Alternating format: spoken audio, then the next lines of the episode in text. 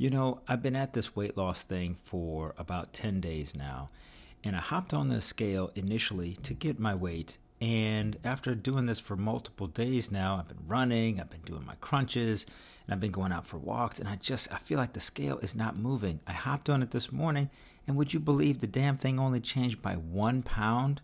One pound in almost 10 days? I'm so frustrated.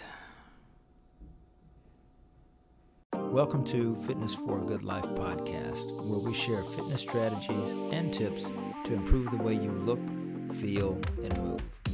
Don't forget, a body that is maintained functions and performs better. I hope you enjoy and please subscribe.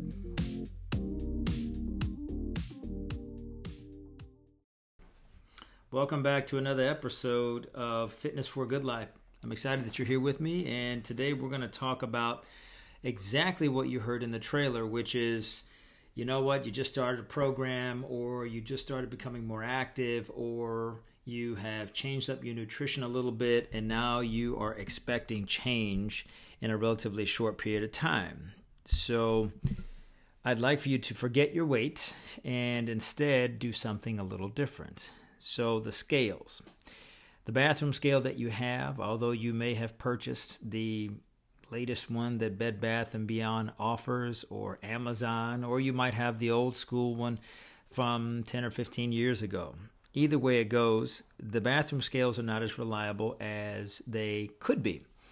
And the other thing is, many of the newer technologies utilize bioelectrical impedance, where they send a signal through the scale, an electrical signal that is undetectable by you, but it goes through the feet and then passes through the body and the scale registers your body composition. But what isn't shared with you is that there are a couple of other variables that impact the accuracy. Hydration is one. Another would be the amount of food that you've eaten uh, over a short period of time, would be two. Another variable for that would be is your bathroom scale sitting on a level surface? Uh, number four would be is are you standing in the center of the scale? Number five would be if you have um, one of those tiled bathroom floors that have, you know, a pretty decent sized grout groove in it. Um, is the footing of the scale actually sitting in the groove, causing a little bit of potential distortion? So, just by me rattling off a couple of those, you can see the variables that exist that could cause bathroom uh, scales to be unreliable. So, accurate scales only tell part of the story either way it goes. Let's say you don't have any of those things and you're very meticulous with how you stand on it. You have to understand that there's a big piece of the number that you see that it's not being discussed, which is the composition. What exactly has happened?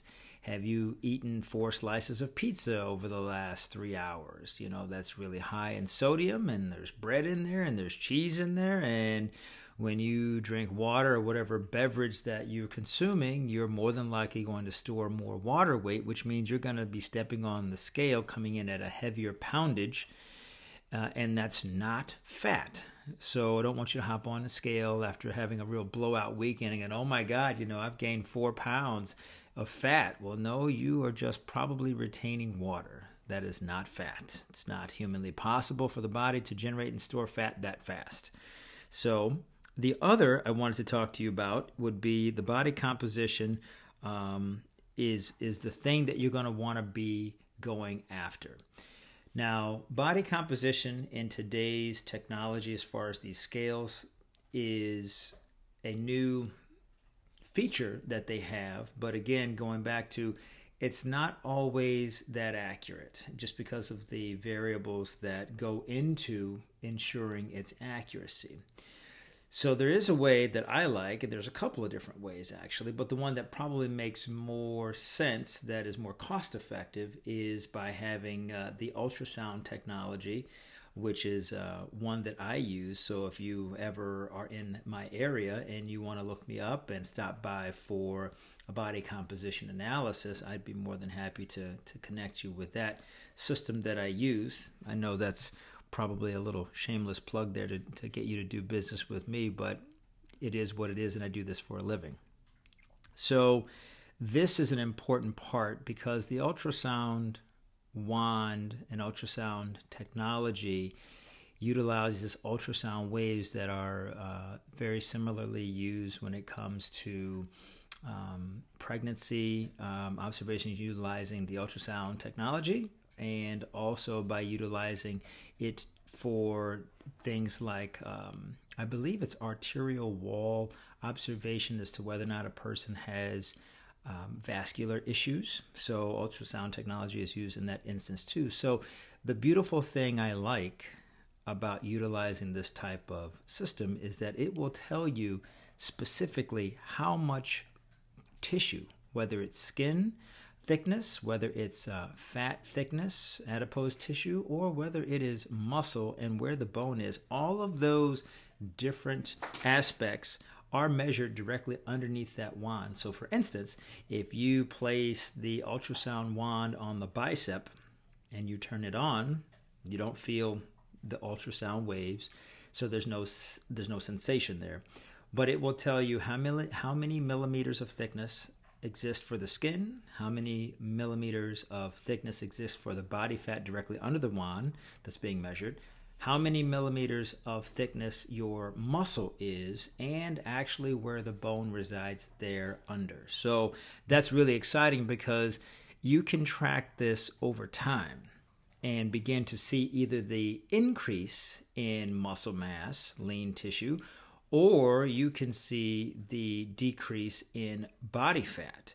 So you can determine exactly if the program that you're doing or if the eating regimen that you're on are all working synergistically together for the benefit of you reaching your target goals of slimming down and looking and feeling great.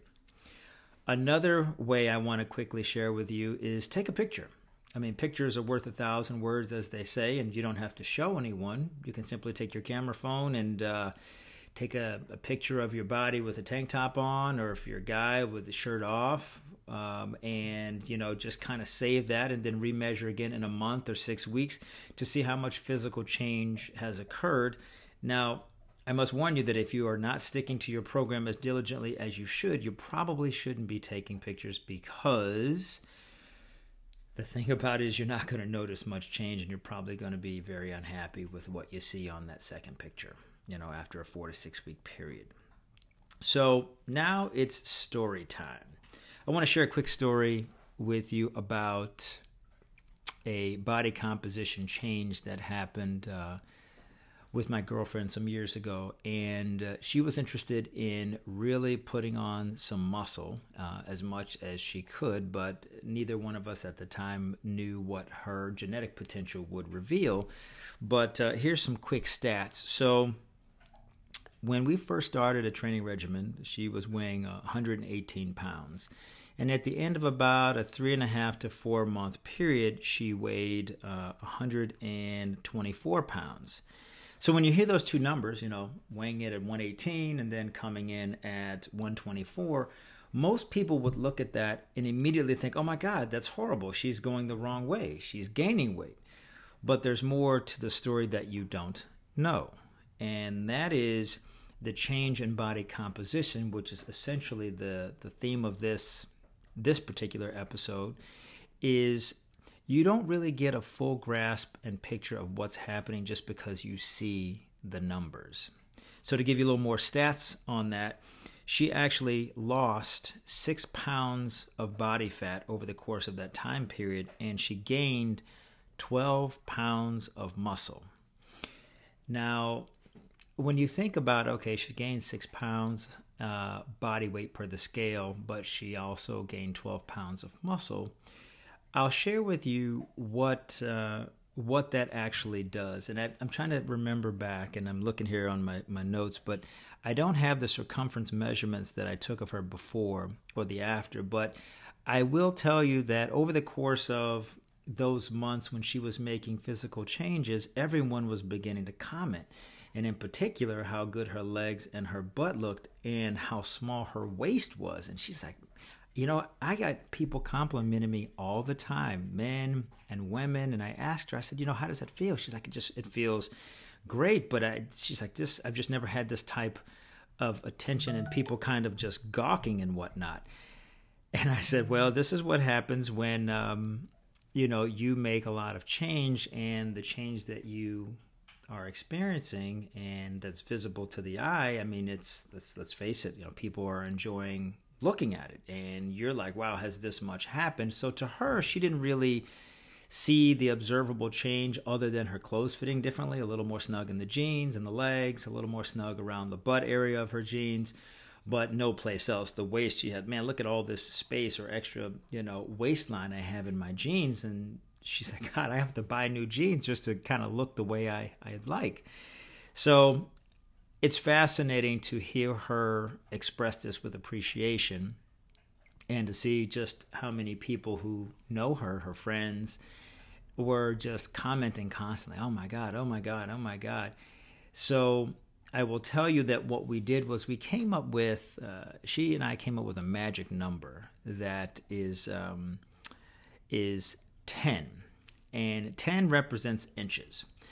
And as she became more, I guess, detailed about the look, and I was obviously with her, just kind of observing her and her changes, we found that if a person were to ask what would be considered to be a very good uh, good is the word I use because that's interpreted by the person, right?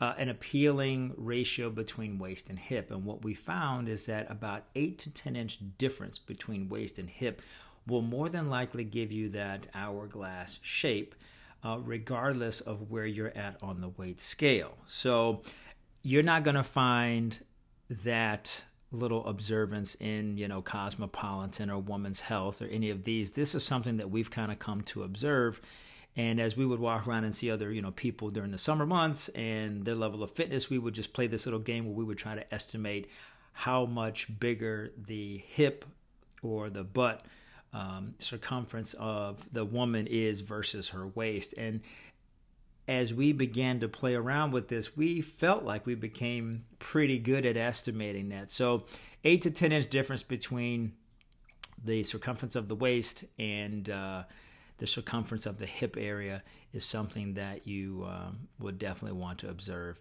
eh, or strive for at least if that's if being very shapely is one of your goals. So there you have it. I won't take up any more of your time. Um, thanks so much for joining me on this podcast and i will look to hang out with you again on the next episode. See you soon. Bye. Thank you so much for listening. And if you found this content valuable, here's three ways I can help you improve the way you look, feel, and move for free. Number one, grab a free copy of my book at feel15yearsyounger.com. Number two, subscribe to my YouTube channel, Clear Results Fitness.